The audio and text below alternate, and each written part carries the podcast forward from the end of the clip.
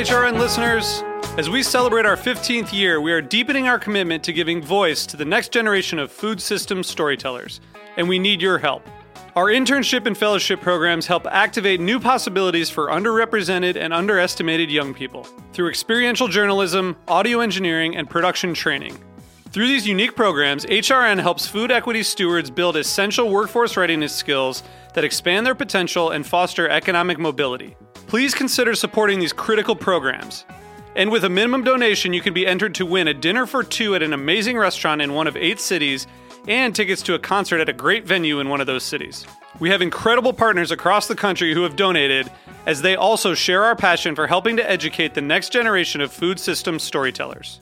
Check out heritageradionetwork.org slash 15 to donate and enter to win today. That's heritageradionetwork.org slash 15 to donate and enter to win today.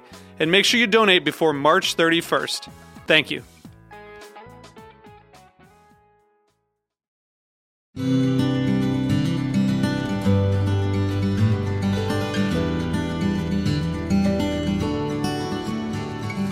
Hello, this is Lisa Held, and you're listening to Behind the Label with American Humane, produced by Heritage Radio Network for Springer Mountain Farms.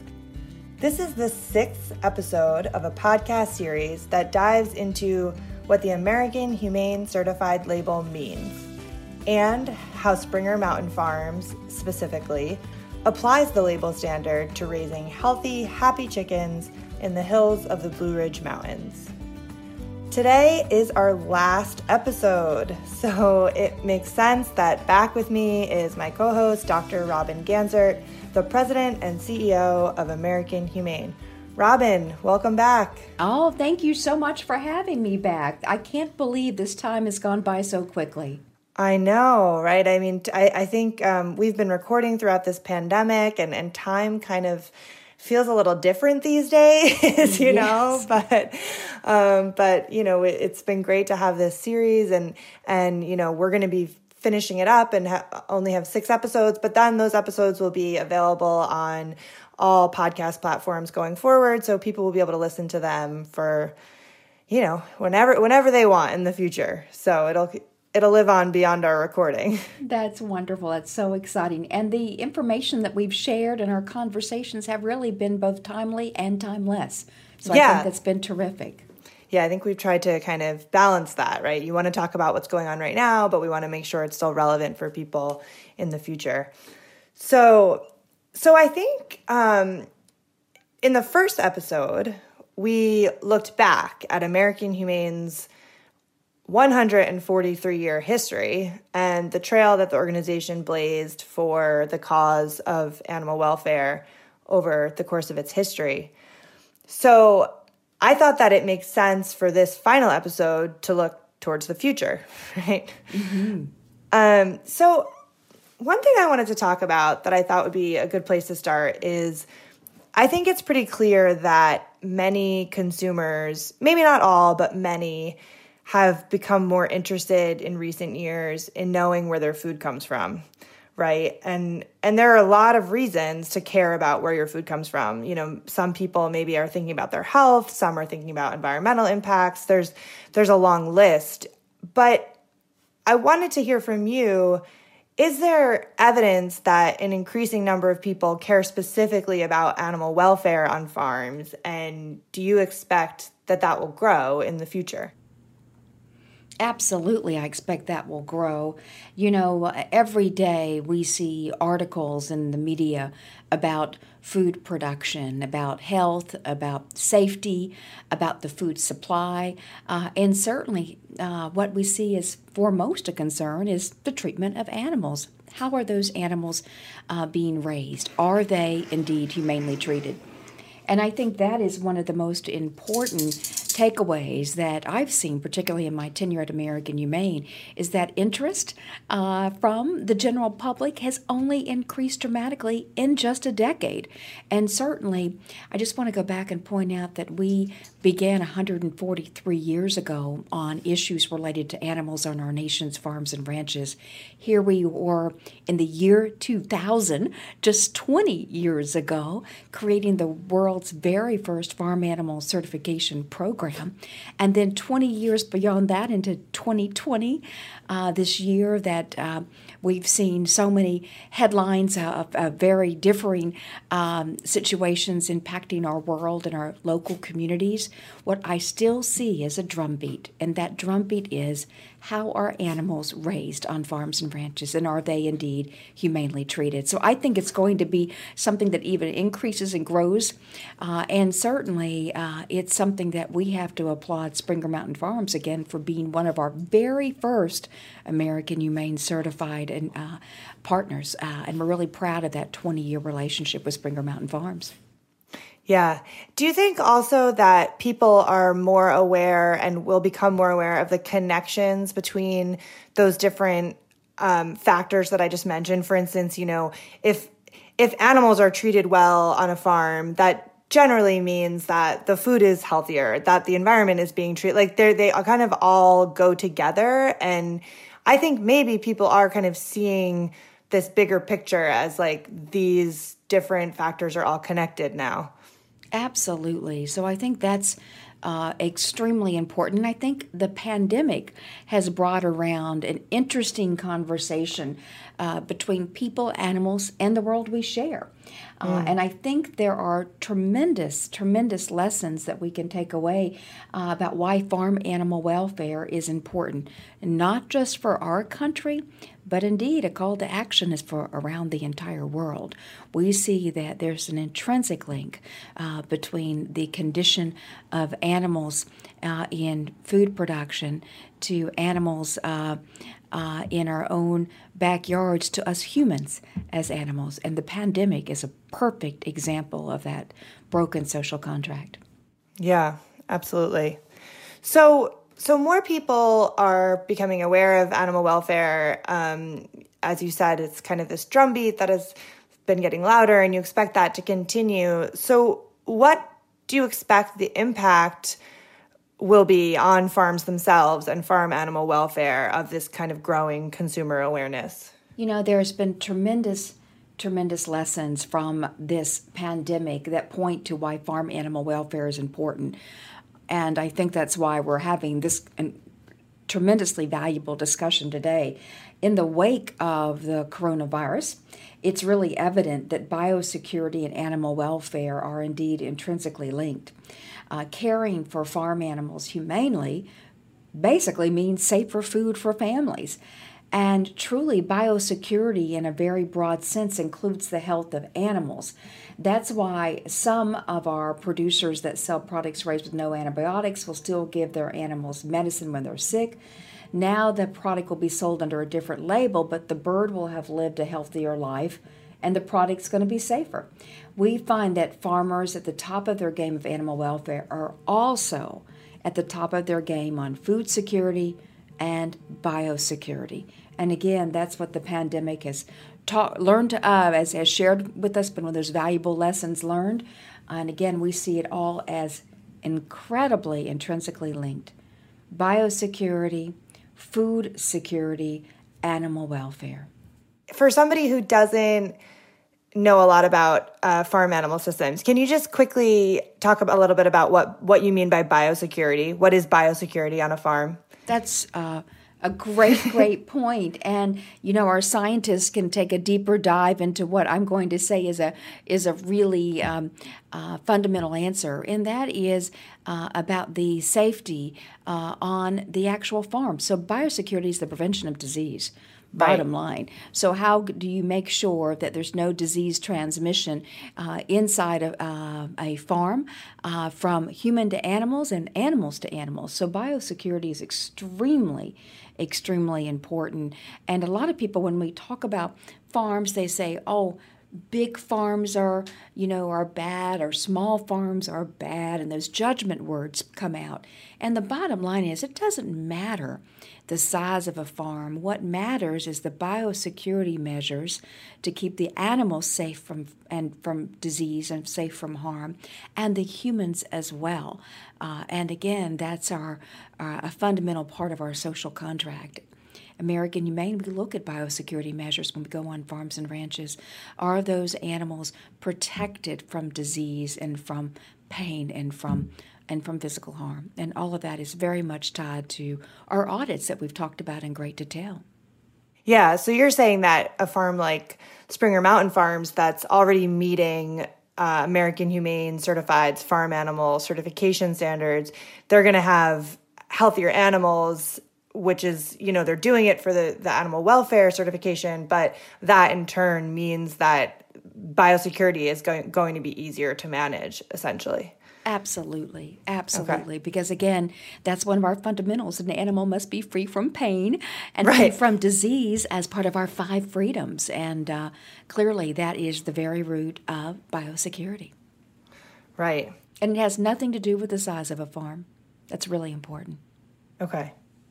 So, what are American Humane's goals over the next few decades in terms of advancing farm animal welfare? I love this question uh, because we have uh, a lot of goals and objectives, and and first and foremost, I, I want to say that you know there are billions of animals in food production in our country, and even more around the world. And I have an audacious, bold vision that every animal uh, raised on farms and ranches, uh, involved in food production, that they all deserve a humane life, and that humane life is verifiable through an independent third party source like American Humane. Our standards are rigorous. They certainly uh, uh, provide a a seal of assurance for consumers that indeed those animals have been humanely raised. So, as the humane movement continues to grow, and I think about the billions of animals that I want my organization to touch and other organizations as well,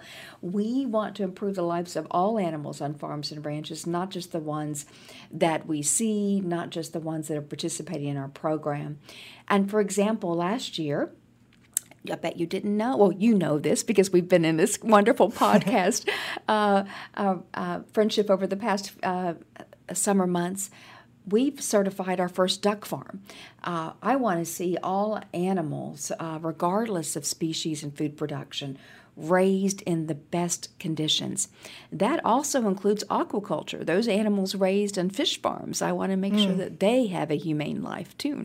So it's it's all animals that are uh, are part of our food uh, systems, I want to ensure they have a humane life. And that's about 9 billion um, in our country outside of aquaculture, or 9 to 10 billion. So we have a lot more to go and a lot more work to do.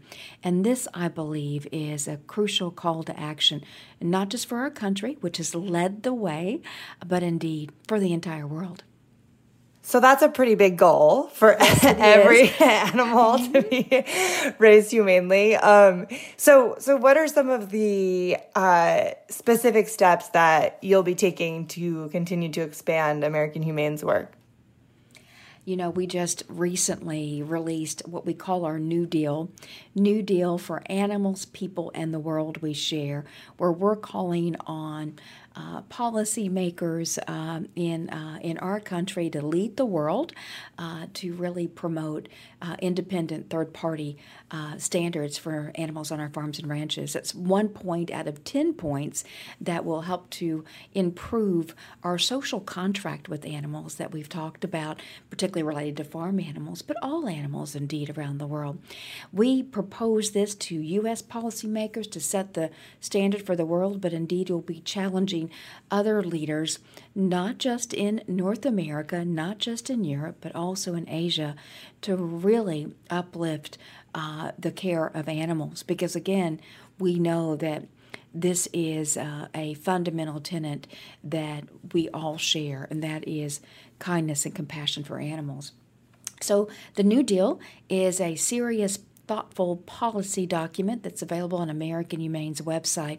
And again, one of the 10 points that are a call to action to policymakers at the federal level and indeed for America to serve as the leader in the world, to step up and challenge other governments to is to improve the condition of farm animals. And this, we know, can set the stage for improvements in a whole host of issues that our communities face, not just in the United States, but again around the world. because we do judge the way a civilization is by the treatment of our voiceless, and in this case, where we are a trailblazer is in the treatment of animals. And that's very important, and we take that heavy mantle of responsibility quite seriously. So I hope that our listeners will look at our new deal on AmericanHumane.org's website and be challenged to help uh, lead those conversations with policymakers, not only in the federal level, in our own backyard, at the state level, and again, let American Humane and our global humane arm continue to fight the good fight globally. Yeah, and it, it sounds like you're saying that uh, consumers have a role in in this uh, new deal as well. And what about a company like Springer Mountain Farms that has been, you know, American Humane certified since the beginning? Um, what kind of role does um, a company like Springer Mountain Farms and the individual farms? What kind of role do they have in kind of expanding this cause of animal welfare and getting other producers and companies to prioritize it in the future. Springer Mountain Farms is really an innovator. Uh, as we've talked about for 20 years, being a partner, one of our very first uh, farms certified under American Humane Certified. So we are just delighted and thrilled that Springer Mountain Farms is really carrying the banner for the humane movement among broilers as many people follow in the footsteps of farmers like Springer Mountain Farms, we should applaud positive change. And I love those two words positive change rather than condemning what still needs to be done. I know that when you applaud a positive behavior and you reinforce positive behavior, you get even more positive behavior to happen. And that's what we believe at American Humane. American Humane doesn't just stand by and condone the inhumane treatment of animals, but we recognize that you win people over with carrots and not sticks. So we always serve to lead by example and by encouragement to move to move producers, move farm systems to humane treatment, and importantly, the third party independent verification of that humane treatment through our AHC initiatives. We want to, and I challenge our group every day, to put a spotlight on the producers who make the right decisions so that others are challenged to do and follow suit. I think mm. that's mm. exactly where we have our an incredible recipe for success. We see tons of producers start small. They get a feel for how a new system operates, how it improves the bird's health and welfare, and then they take off with it and they run and they do more. Mm-hmm. So if a laying hen producer is switching from battery cages to a cage free system, it's not just about the equipment, really, truly. It's about a transformation of management and a transformation of operations. And that is critical to be part of. We want to make sure those transitions are easily and smoothly done and executed as possible so that it's really a cultural shift for that producer. It's a cultural shift to be more humane, and thereby, I know, ensuring that those consumers uh, feel much better about making those food choices. And let's face it, we have a lot of choices in our country, and so many consumers are looking to do the right thing and to make that humane choice. Yeah. You mentioned battery cages, and I think that's an, an interesting um, example of something that has really changed over the last 20 years since um, American Humane has been certifying farms because you know battery cages used to be very common in laying hen production in the US and now they're they're pretty rare. Like most most producers are moving away from using them and companies are sort of saying we're not going to buy from producers that are using those cages. So so it's just one example of uh, something that has really changed over the last two decades and you know how things look different today compared to 20 years ago for farm animals. So that's an example of the past. I'm curious, what do you think um, 20 years from now, how will farms look different? Like, what will have changed in terms of how farms are operating with regards to animal welfare? Oh, I wish I had a crystal ball, but I, and I don't. Uh, otherwise, I would would make the right stock investment decisions and all those good things, right, for twenty years mm-hmm. from now. But I want to talk about the farm animals because what I do have is a vision, a vision uh, that things uh, will uh, be amazing 20 years from now for the benefit of the voiceless, the animals. I hope and I really believe in 20 years that new technologies uh, will be available that producers are using now to monitor animal welfare that those will be standard place uh, mm. and even enhanced around the world. So not just what we see happening today, that uh, especially in our progressive and innovative farmers uh, and productions uh, such as Springer Mountain, that those will become standard for all farms and ranches, not just again in the U.S. but around the world. State of the art technology is increasingly part of humane farm systems. Companies can now introduce new tech, such as sensors into barns, that can immediately trigger warning signs, like there's just too much ammonia. Farmers hmm. can then immediately react to those problems. And as they track these trends over time, they can pinpoint activities and protocols that can cause issues like high levels of ammonia. So, what I like about all of that is that it's really uplifting um, systems and uplifting and allowing more immediate responses uh, and farmers can start to track trends over time. They can, you know, really understand how to enhance protocols such as high levels of ammonia, not just about air quality, it's lighting, it's ventilation, it's feed, and seeing how all of these factors in a system interact with one another in the barn. And I think that's just more exciting to see technology being implemented and used in these wonderful ways as farming now is relying on technology, and that technology is quickly changing and enhancing their roles.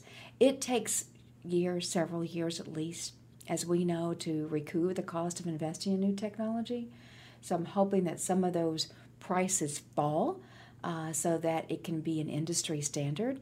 Because once that technology price falls, it's going to allow uh, us to see an improvement for the welfare of all animals on farms and ranches. And again, not just in America, not just in North America, but indeed around the world. So I'm hoping that these incredible technologies, these incredible warning systems, uh, signs, uh, sensors, things along those lines that allow farmers to be immediately responsive to the needs of their animals will become commonplace. And that can just uplift uh, their uh, animal care. I'm excited about the future for that for sure.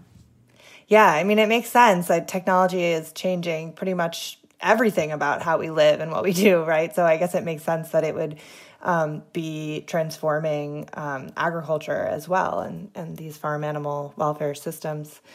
So, Robin, we're about to wrap up. Um, is there anything that you wanted to say about the future that I didn't ask you before we sign off on this series?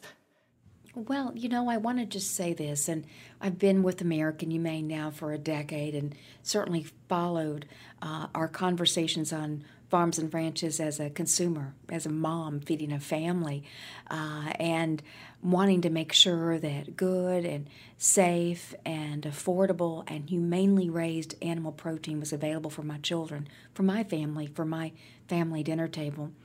I am so proud to be responsible for American Humane's program and initiatives in this area, carrying on 143 year legacy uh, that American Humane as a trailblazer has been for the voiceless and indeed for farm animals. I see an incredibly bright future for for our nation's farms and ranches, and I see a challenge. And that challenge is to indeed not only to continue to innovate, to be humane on American farms and ranches, to ensure that all animals have a humane uh, life, but to serve as that example, that shining example for the rest of the world, because that's what we need to be, so that all animals in food production, regardless of what continent they're on, are humanely raised. And that is what I'm excited about because there's been so much innovation, so many committed people in this fight so many innovators like Springer Mountain Farms that we can now take those lesson learned, lessons learned and transform uh, the state of the union for all of the world's farm animals. That's exciting. And we're there to be a partner, to be an educator, and to be uh, an incredible trailblazer for generations to come on these very important issues. So, thank you so much for allowing us to have this platform, for allowing us to share these stories, and a big shout out to our friends at Springer Mountain Farms for doing the right thing by their animals. Well, thank you for joining me for this series. And thank you all for listening to this final episode and for tuning in to the entire Behind the Label with American Humane series. For more information, visit springermountainfarms.com and americanhumane.org.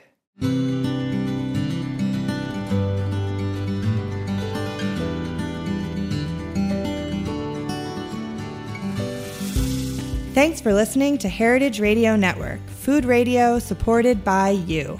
For our freshest content, subscribe to our newsletter. Just enter your email at the bottom of our website, heritageradionetwork.org. Connect with us on Instagram and Twitter at heritage underscore radio. You can also find us at facebook.com slash heritage radio network. Heritage Radio Network is a nonprofit organization driving conversations to make the world a better, fairer, more delicious place. And we couldn't do it without support from listeners like you. Want to be a part of the food world's most innovative community? Subscribe to the shows you like, tell your friends, and please join the HRN family by becoming a member. Just click on the heart at the top right of our homepage. Thanks for listening. This program is powered by Simplecast